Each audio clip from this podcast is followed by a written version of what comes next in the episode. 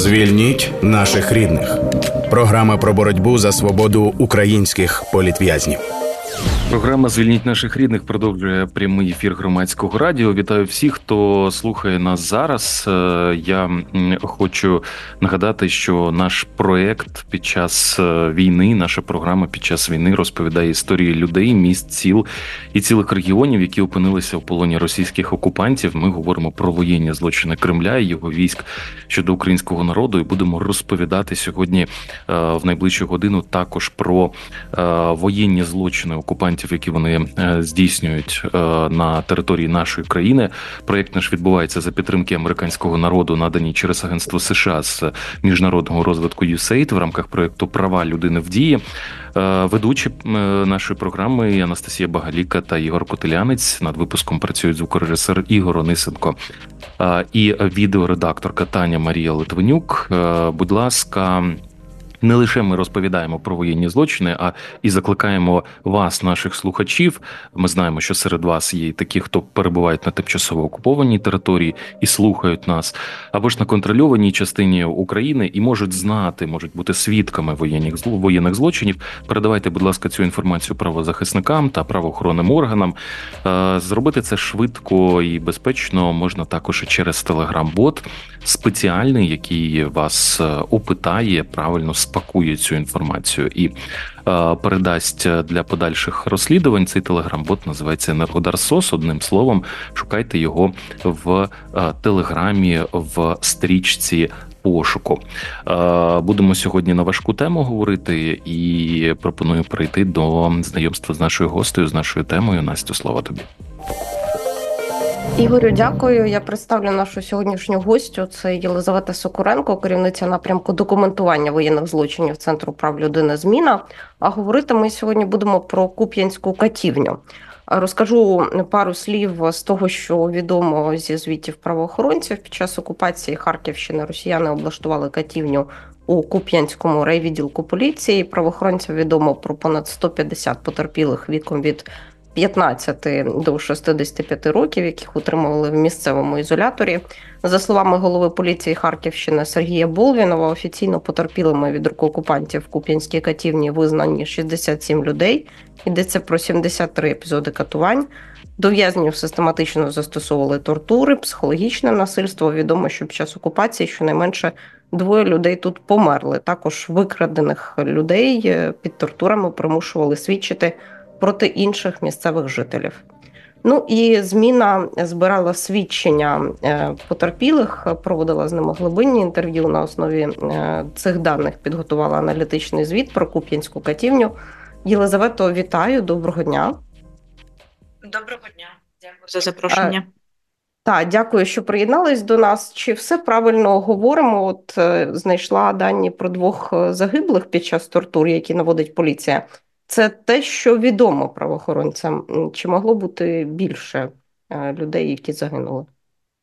Е, Я думаю, що могло бути більше, звісно, бо, е, наприклад, люди, тіла яких після того, як вони загинули, вивезли або заховали в невідомих місцях. Про такі випадки нам відомо з досліджень щодо інших місць утримання, зокрема на Херсонщині, в школі в Біляєвці, де теж.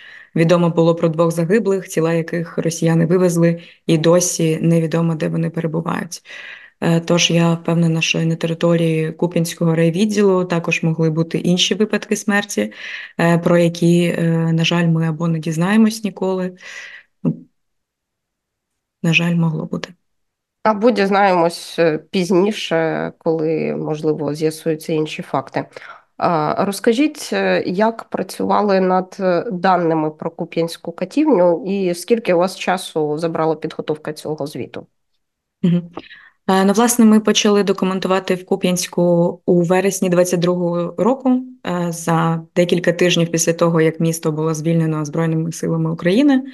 Тоді ми опитали перших потерпілих, але на певний час відклали роботу і вже Цього в кінці цього літа повернулися. Ну протягом там цього часу ми одиничні випадки документували, але вже в кінці літа відшукали контакти, які нам давали інші потерпілі, е, зв'язалися ще з е, десятками людей.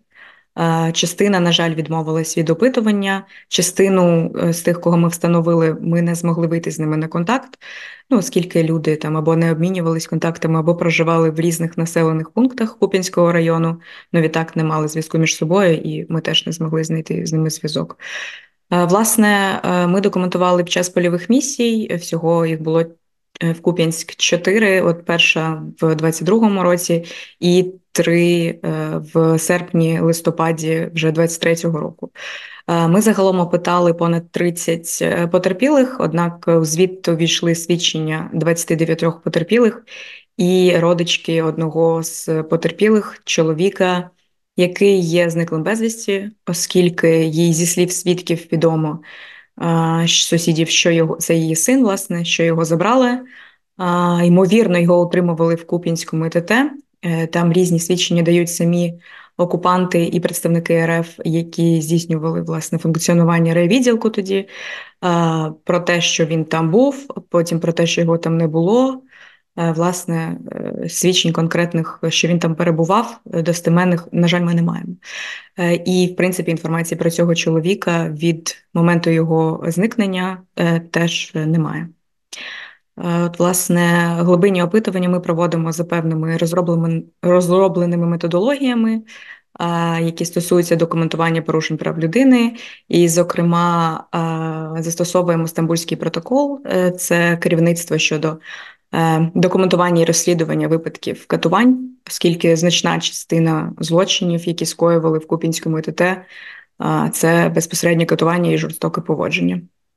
Ліза, ну ви згадали один з випадків та вивезення е, громадянина України окупантами власне з території України. А загалом чи відомо і чи говорять про це люди? Е, як багато росіяни могли вивезти українців, коли відходили з Куп'янська? Як е, де вони можуть перебувати і що з ними може відбуватися? Е, ну, це дуже складний момент, тому що потрібно розуміти, як люди виїжджали, так? Чи їх під примусом вивозили з території Куп'янська, коли росіяни відходили? Чи вони могли добровільно поїхати, е, зокрема через те, що активно залякували місцеве населення, тим, що коли збройні сили прийдуть на цю територію Купінська, то е, всіх бажатимуть колаборантами і зрадниками. І Тобто відтак, навіть не колаборанти так, могли поїхати добровільно? Е, Могли, звісно, це поширена практика залякувати місцевих е, російськими російських військових. Е, уявними злочинами, які можуть їх очікувати, уявними покараннями в який Але якщо ти не колаборант, е, якщо ти нічого поганого не робив, то що тебе може лякати як людину, яка все життя жила в Україні, і що такого може окупант розказати? Чи мається на увазі, що в цьому місті доволі потужною була російська пропаганда завжди, і там російські медіа, і можливо на це ще клалися ці байки і розповіді окупантів, що прийдуть українські нацисти? Могло бути і так. Водночас е, дуже складно зрозуміти психологію людини, яка жила е, в системі постійного залякування і терору, який відбувався в Куп'янську щодо цивільного населення. І тут, виключно, якщо ми були би на їхньому місці, ми могли би розмірковувати якось про вчинки людей. А, ну, З іншого боку, ми знаємо, що в Куп'янську відбувалися мітинги проти окупації 1 березня, а, що місцеве населення виходило проти окупації на підтримку України. Е, тобто, нас про якісь однозначні настрої в місті я би не говорила.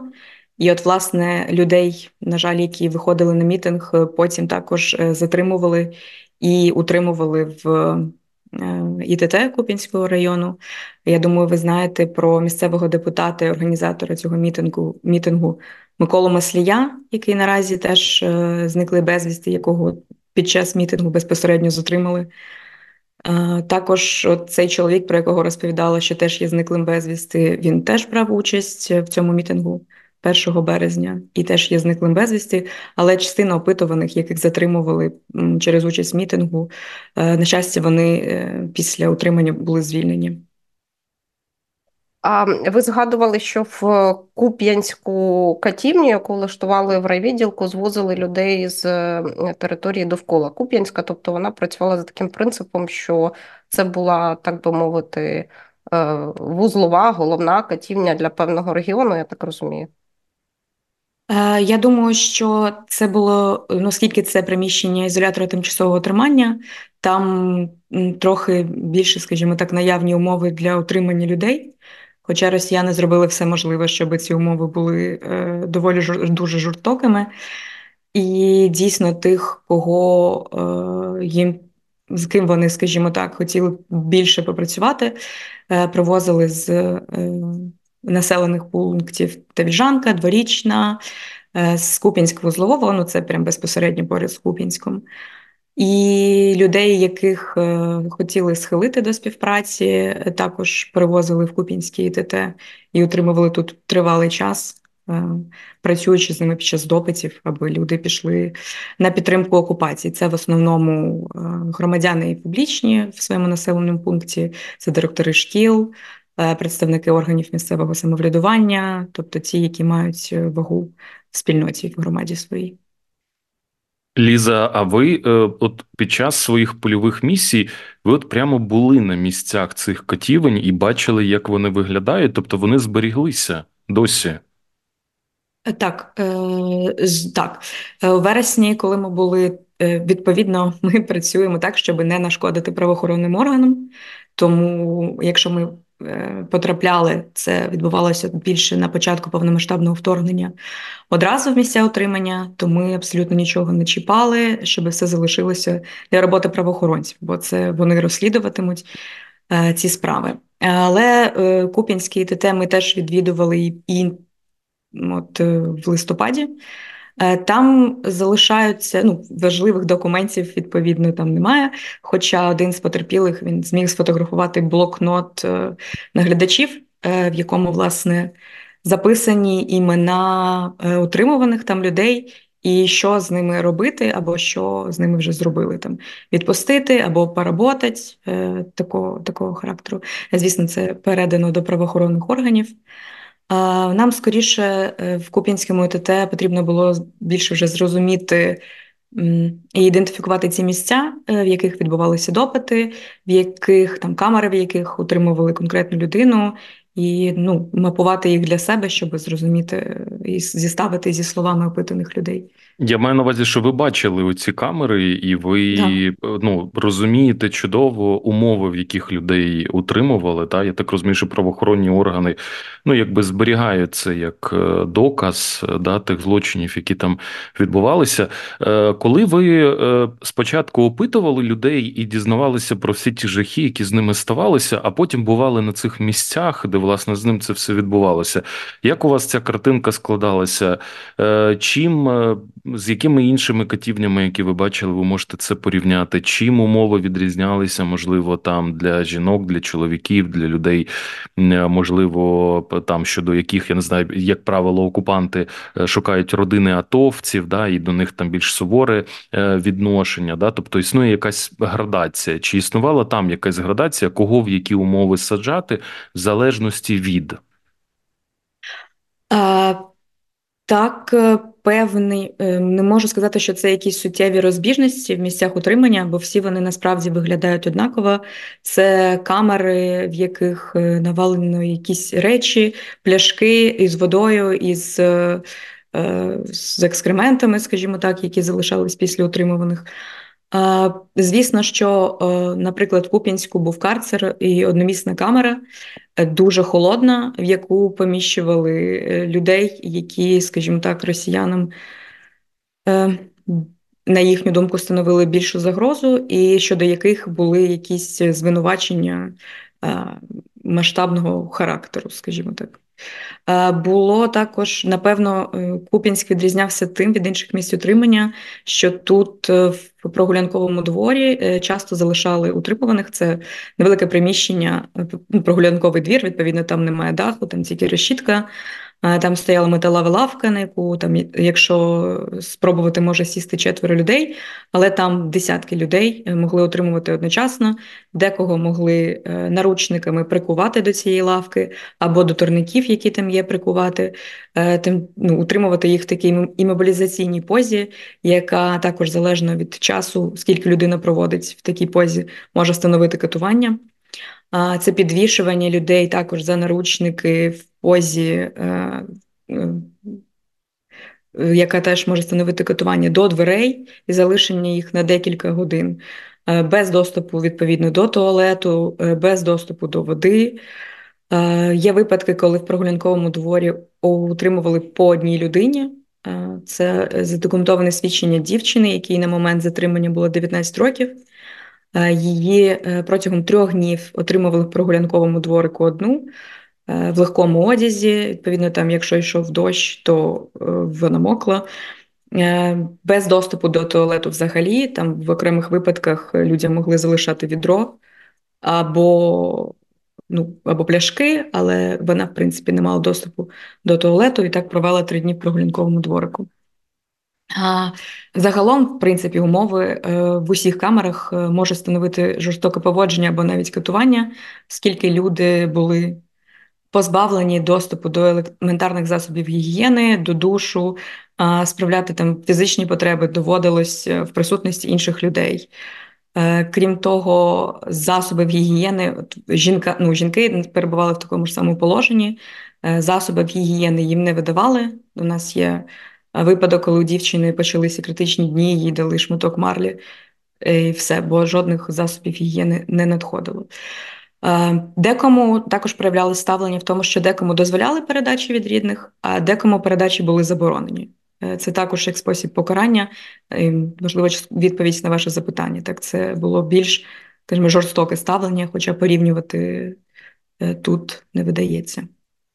А Єлизавета, ви от згадували, що в Куп'янськ е, звозили директорів шкіл, представників е, місцевого самоврядування, щоб з ними попрацювати. Оце попрацювати, в чому воно виявлялося? Тобто людей катуваннями змушували до співпраці? Е, це залежить в різних випадках, але є випадок, коли представника місцевої міської ради, власне, як він вважає, затримали через відмову співпраці з окупантами.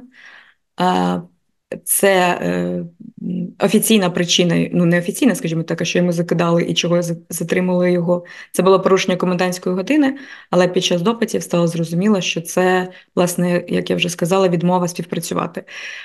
Щодо цього чоловіка, так задіювали жорстокі побиття і катування електричним струмом, е, зокрема е, підключеним до геніталій. Тобто є випадки, коли рівень насильства. Е, був дуже високий, власне, дорівнює катуванням. Є випадки, коли е, схиляння до співпраці відбувалось більше психологічними якимось ем, е, способом, психологічним тиском. Крім того, цей розподіл ролей відомий як хороший поганий поліцейський коли один наполягає е, там тому, що людину треба ну, озвучує просто ці способи фізичного насильства, які можуть до неї застосувати, а інший говорить: ну ні, це порядна чимна людина, там вона.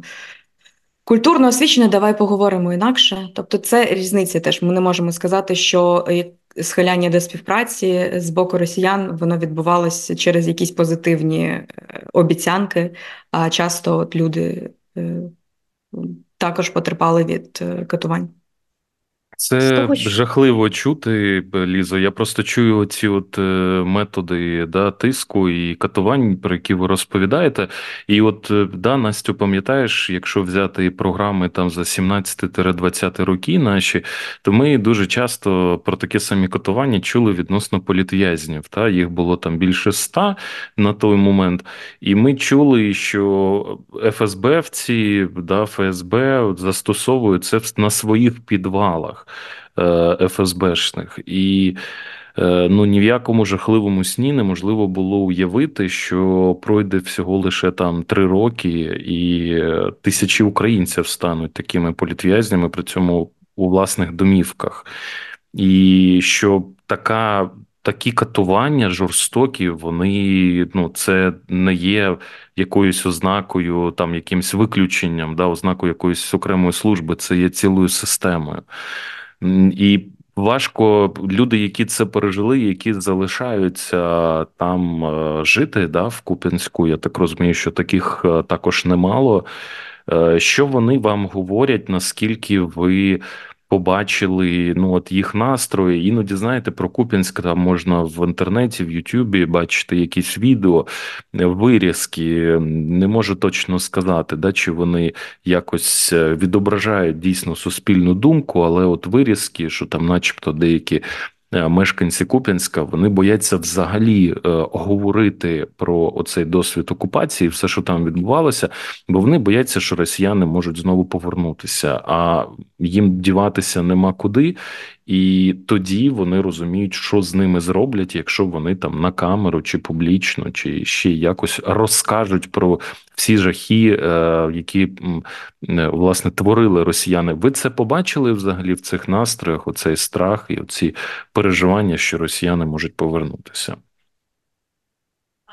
Чесно скажу, цього разу, напевно, ні. Це ближче, от е, коли ще досвід, е, коли ще звільнення відбулось нещодавно, от тоді цей страх був дуже сильний е, на Харківщині загалом, не тільки в Купінську. Зараз я думаю, що ну не думаю, а такі настрої трапляються. Дуже там родичі бояться за своїх близьких, але я от ви згадали ще Серед психологічних наслідків є такий, е, такий, що люди, які пережили катування і отримання, бояться повертатися. Вони виїхали і бояться повертатись в Куп'янськ, зокрема через те, що вони думають, е, що мешканці місцеві, які там залишились, на них доносили. Тобто, цей е, негативний дуже наслідок для громади через це поширення терору, залякування, дуже сильне схиляння до донос, до зносництва один на одного, е, дуже деструктивно вплинуло на громаду, і люди один одного остерігаються, скажімо так. І бояться, і ну, мають сумніви щодо позиції один одного. Е, з іншого боку, от ці утримувані, яких разом тримали в камерах, е, вони продовжують спілкуватися, е, продовжують підтримувати контакт, і в них от з'явилися такі зв'язки е, один з одним. Ми мало спілкувалися безпосередньо з місцевим населенням в Куп'янську, яке від тих злочинів, які ми документували, не потерпіли. Е, тому я не можу сказати загалом якесь однозначно про настрої щодо того, що бояться повернення росіян. Але я думаю, враховуючи що враховуючи близькість е, Куп'янська до території Росії, це всього 40 кілометрів, враховуючи важливість Куп'янська, е, то люди самі розуміють, що ну не розуміють, а оцей страх він залишається попри, попри все. Я нагадаю, що ви слухаєте ефір програми Звільніть наших рідних на громадському радіо. Е, ми говоримо сьогодні з Єлизаветою Сокуренко, е, яка очолює е, напрям документування воєнних злочинів Центру прав людини. Зміна і говоримо про Куп'янську катівню, про яку зміна готувала аналітичний звіт. Це катівня в райвідділку міста Куп'янськ на Харківщині, де відомо, що утримували понад 150 людей, яких викрадали з. Місцевої громади і е, тримали в ув'язненні часто для того, щоб схилити до співпраці, іноді з якихось інших причин. От, до речі, про причини. В інших місцях окупації було так, що росіяни приходили навіть з готовими списками. Чи було так е, в Куп'янську? Так, на жаль, було. Е, на жаль, вони теж мали певні документи профільних установ про е, людей, чинних військовослужбовців, про людей, які брали участь в АТО або в ООС. Маючи ці списки, вже знаходячи сусідів, то шукали інформацію безпосередньо про цих людей або про їхніх родичів, і от ланцюжок такий, знаходячи родичів, намагалися вийти на е, тих, хто їх цікавив. Насправді категорію військовослужбовців, чинних або колишніх е, не обмежувались, е, не обмежувались категорії затриманих. Це також, як ми вже говорили, представники органів місцевого самоврядування, це волонтери, активні люди в громаді, це представники культури, от, зокрема, там ще вчителі, е, директори шкіл. І крім того, це люди, які відкрито підтримували Україну, не підтримували, ну, що росіяни розцінювали як нелояльність до Російської Федерації. Е, і, в принципі, е, цю категорію тих, хто підтримує Україну і нелояльний до Росії, її дуже суб'єктивно і широко трактували. Е, це могла бути людина з там з прапором України, яка має ну якусь іншу символіку. Е, був у нас випадок, коли хлопець показав середній палець е, колонії російської військової техніки, яка проїжджала. І, на жаль, це помітили представники так званої поліції місцевої його затримали. Є випадки, коли чоловіка ну, знову ж таки працювала система доносництва і от виходили на людей, е, які теж були або активні, або от мали символіку. І одного з чоловіків затримали через те, що в нього був. Е, якась згенерована листівка, е, з ніби він брав участь в Майдані онлайн, якась дуже стара, ну ще з 2014 року, е, з 13-14, і через неї його затримала також через шарфик е, футбольного клубу Металіст. І на основі цього він жовто-блакитний, але на основі цього йому висуп намагалися закидати, що він брав участь в подіях 2 травня 2014 року в Одесі, оскільки тоді грали футбольні клуби е, Металіст е, Чорноморець. Тобто намагалися ну, підпал так званий оцю улюблену пропагандистську конструкцію Росії е, і участь в цьому закидати затриманому. Це якісь е, чудеса російського ем, маніпулювання фактами і того, як вони організовують свої фейкові справи. Скажіть, е, а от е, чи відомо, які підрозділи російських окупаційних військ брали участь у тому, що відбувалося в Катівні, були відповідальні за неї, чи це ФСБ, чи ні? І хто в цілому був відповідальний за в'язнів? Угу. Е, на початку, власне, затримували людей представники так званої ЛНР, поліції ЛНР. Е, потім зайшла вже регулярна армія російська, і також е, відповідно прибули співробітники ФСБ. Дуже багато затриманих вказують, що за їх на їхню думку їх затримували ФСБівці. Вони їх ідентифікують за тим, що вони були в цивільному, що вони. Водночас мали якісь елементи військового там або зброю, або якесь військове взуття. Е, крім того, у приміщенні поруч з райвідділком е, було е, будівля митного посту, і в ній на одному з поверхів, зокрема, розміщувались ФСБівці. Про це було відомо в місті. Вказують люди, що вони при затриманні бачили і елементи на одягу з зазначенням ФСБ. Дотичні до затримань були представники Росгвардії, їхні шеврони або форму бачили також затримані.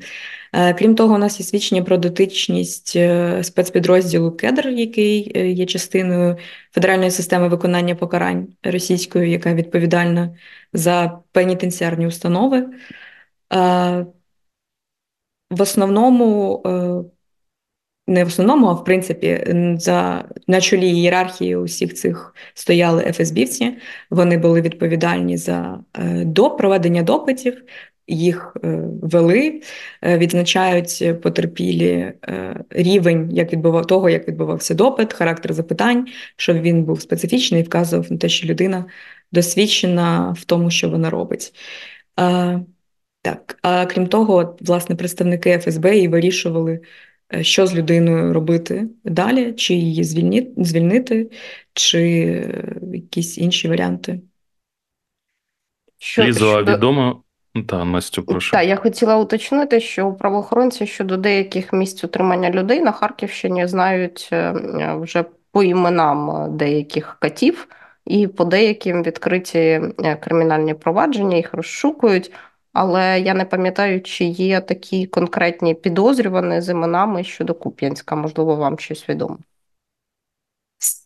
Коли ми писали запит до слідчого управління е, головного управління Нацполіції Харківської області, яке власне веде розслідування щодо ІТТ, е, то нам не надали інформацію про висунені ці підозри. Е, також, коли ми моніторили відкриті джерела, зокрема сайти відповідно правоохоронних органів, е, також підозр висунутих щодо представників РФ дотичних до катування в Куп'янському ІТТ не бачили. Е, то я думаю, що наразі можливо їх ще готують. Е, ну, Водночас інформація, яка є в нас, це в основному описи і позивні тих, хто найактивнішу, скажімо так, і керівну роль під час допитів грав. Лізо, а відомо, що в Куп'янську окупанти катували і дітей, ну я маю на увазі підлітків. Чи ви фіксували такі історії? Е, так, у нас є безпосередньо один зафіксований випадок катування неповнолітнього. Е, на той момент хлопцю було 17 років, і, власне, його затримали під час перевірки документів на блокпосту, е, оскільки розшукували батька хлопця, і у них одне прізвище. Затримали власне хлопця для того, аби з'ясувати інформацію, де перебуває його батька. Отримували його близько 7 годин. Безпосередньо, коли його вели від блокпосту до райвідділу, е, до нього застосовували фізичне насильство, його били, підганяли, зокрема, прикладами зброї його били. А під час допиту його били електрошокером і застосовували до нього психологічний тиск, йому погрожували. По-перше, е, різним видом детального насильства щодо нього, а по-друге, щодо його е, мами і сестри. Е, що їх ну, що їх теж очікують дуже серйозні наслідки. Оскільки хлопець не знав, де його батько перебуває, і не дати цієї інформації не зміг, його відпустили. Але так, випадок катування неповнолітніх є. Також ВТТ, в принципі, отримували неповнолітніх, але там частину людей отримували через адміністративні правопорушення, скажімо так, порушення комендантської години або побутові сварки хоча також е, отримувати ну, це злочин, скажімо так. А от щодо власне катування і безпосередньо е, неповнолітніх, я про цей епізод вам можу розказати. А що було далі з цією родиною? Знайшли росіяни батька? Е, Так. Е, батька знайшли, він теж опитаний нами, він потерпілий від катування, жорстокого побиття. Наразі родина мешкає в Харкові. Е, її вони живі, чоловіка випустили, її сина більше не затримували. Лізо, ви говорили, що багато. Ну, загалом багато людей говорять про те, що от серед місцевих були такі, які направляли окупантів, до кого йти, кого забирати. Е, чи розповідали свідки, яких ви опитували загалом про роль колаборантів? Хто вони були? в чому їх е, якби основний вплив полягав в тому, щоб показати пальцем на когось, хто цікавив окупантів, можливо, ще щось для окупантів робити. От якось цей аспект розкрийте, будь ласка. Угу. В цілому ми не досліджували е, прояви колабораціонізму ймовірного в Купінську, тому я напевно вам в загальних рисах розповім з того, що дотичне до нашого документування. Коли я кажу про доносництво, це також і е, схиляння до нього під час допитів, тобто це не люди з власної волі Е, встали і прийшли до окупантів для того, аби навести когось на когось зі своїх знайомих. А це люди, яких теж затримували. Ну, оскільки широка система фільтрації була розгорнута в Купінську, там е, закидали таке, що зі сторони власне представників РФ, що до 95% чоловіків пройде через ЗТТ. Це говорить про масштаби того, як росіянам треба було зроз... ну, відфільтрувати людей. І це просто там перевірка паспортів, е, беруть людину, затримують в райвідділку і далі рухаються по програмі, що їм треба і яка інформація вони хочуть дізнатися. Е, звісно, от в цей момент відбувалося схиляння до доносництва. Там хочеш вийти, назви прізвище там працівників е, поліції, назви атовців колишніх, назви хто підтримує Україну.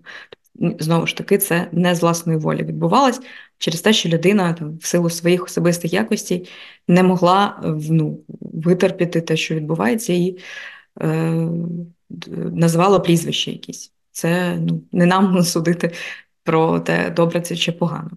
А з іншого боку, були випадки, нам відомі про побутові сварки і конфлікти. Е, вже такі, е, коли були якісь ем, погані стосунки між знайомими сусідами, і одні, відповідно, йшли доносити на інших. Таке теж траплялось.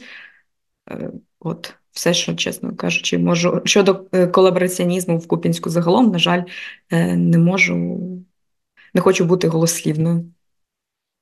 А в цілому, скільки людей з місцевого населення залишаються зниклими безвісти після подій в окупації? Тобто, чи є якісь можливо припущення, що росіяни вивезли цих в'язнів з собою далі з Куп'янська. Ну, можливо, очевидно, що примусово. Можу говорити не загалом про населення, а про кількість людей, які вважаються зниклими безвісти, і яких яких отримували ВТТ. Е, там з відповіді поліції це п'ятеро людей. Е, водночас вони їх може бути більше.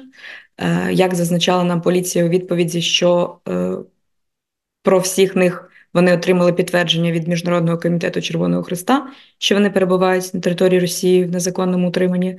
Водночас у нас є випадки, коли невідомо, де перебуває людина, і на запит родини МКЧХ Е, не надавав жодної інформації про те, що вона на території Росії. Це теж отримуваний, отримуваний чоловік в Купінську. Тобто можемо говорити, що п'ятеро людей це не остаточна цифра, скількох з ІТТ вивезли. Потрібно ще там шукати родичів, дізнаватись, і ну, е, щоб зрозуміти, скільки насправді. Бо е, з березня почали затримувати і утримувати людей в ІТТ. Ми задокументували свідчення найранішні отримуваного це кінець е, квітня. Тобто, перед цим, відповідно, в ІТТ також отримували людей, і вони можуть бути зниклими безвісти.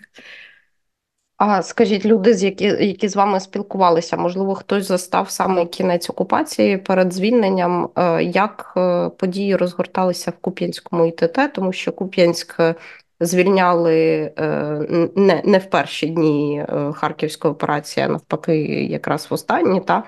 І от в деяких в деяких місцях утримання відомо про те, що в'язні самі відкривали двері, випускали інших в'язнів, коли росіяни в паніці тікали, чи в Куп'янську було щось подібне.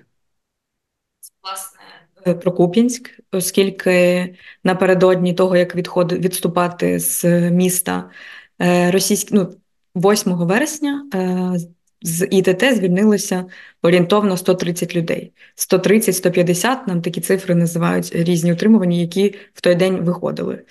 Вони звільнилися самі. Ще зранку представники РФ перебували на території ІТТ.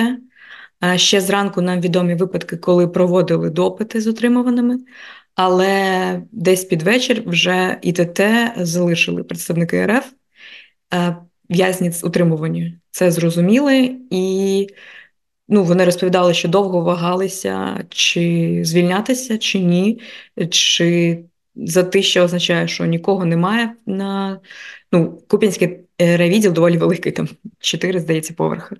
Е, чи нікого немає в будівлі взагалі, але зрештою вирішили е, звільнятись, і в одній з камер виламали решітку.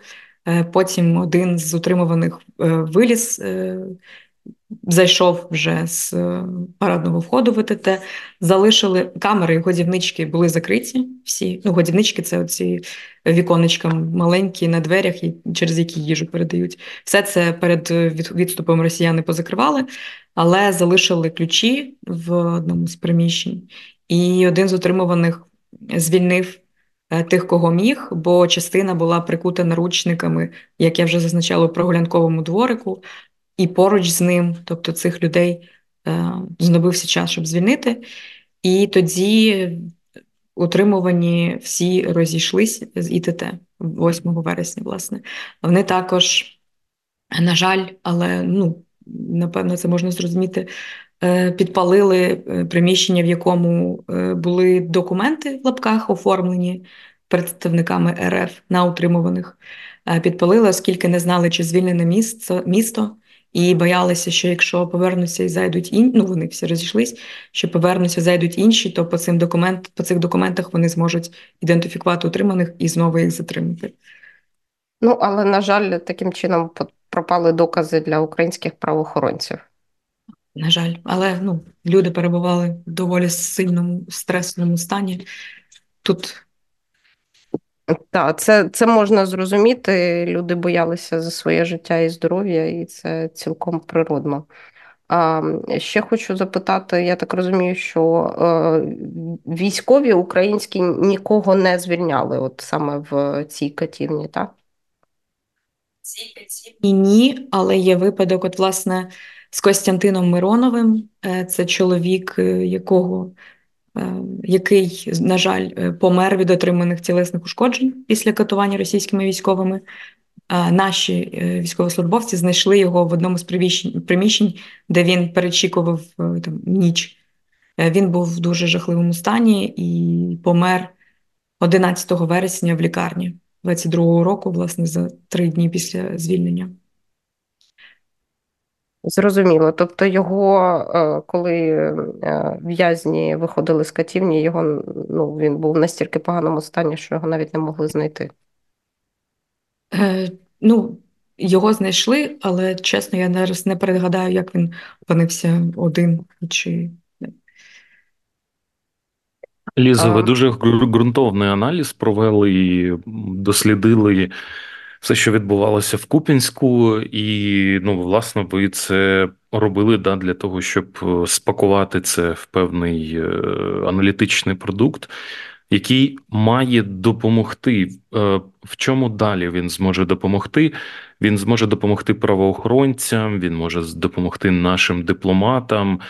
Е, він може допомогти зберегти пам'ять про все, що відбувалося. Ми знаємо з історії, як росіяни люблять стирати пам'ять про всі злочини, які вони е, століттями в Україні е, вчиняють.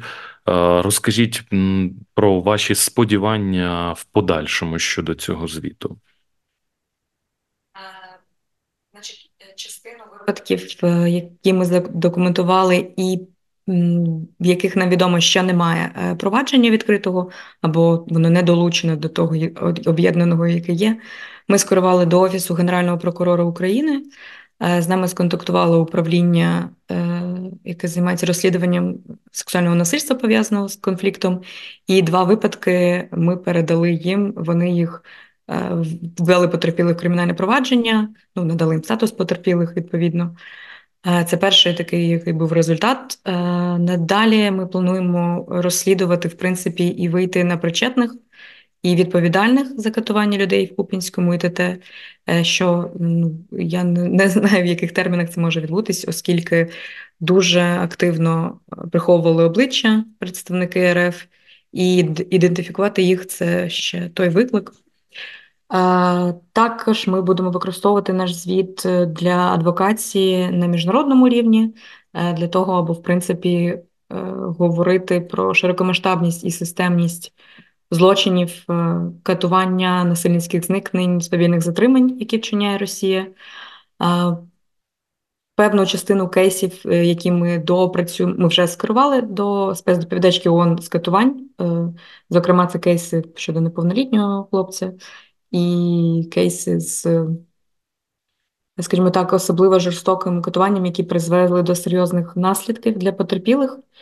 Потерпіли. Е, крім того, ми ну, дозбираємо інформацію, документи, докази для того, аби більш ґрунтовно ґрунтовну інформацію передати у відповідні міжнародні механізми.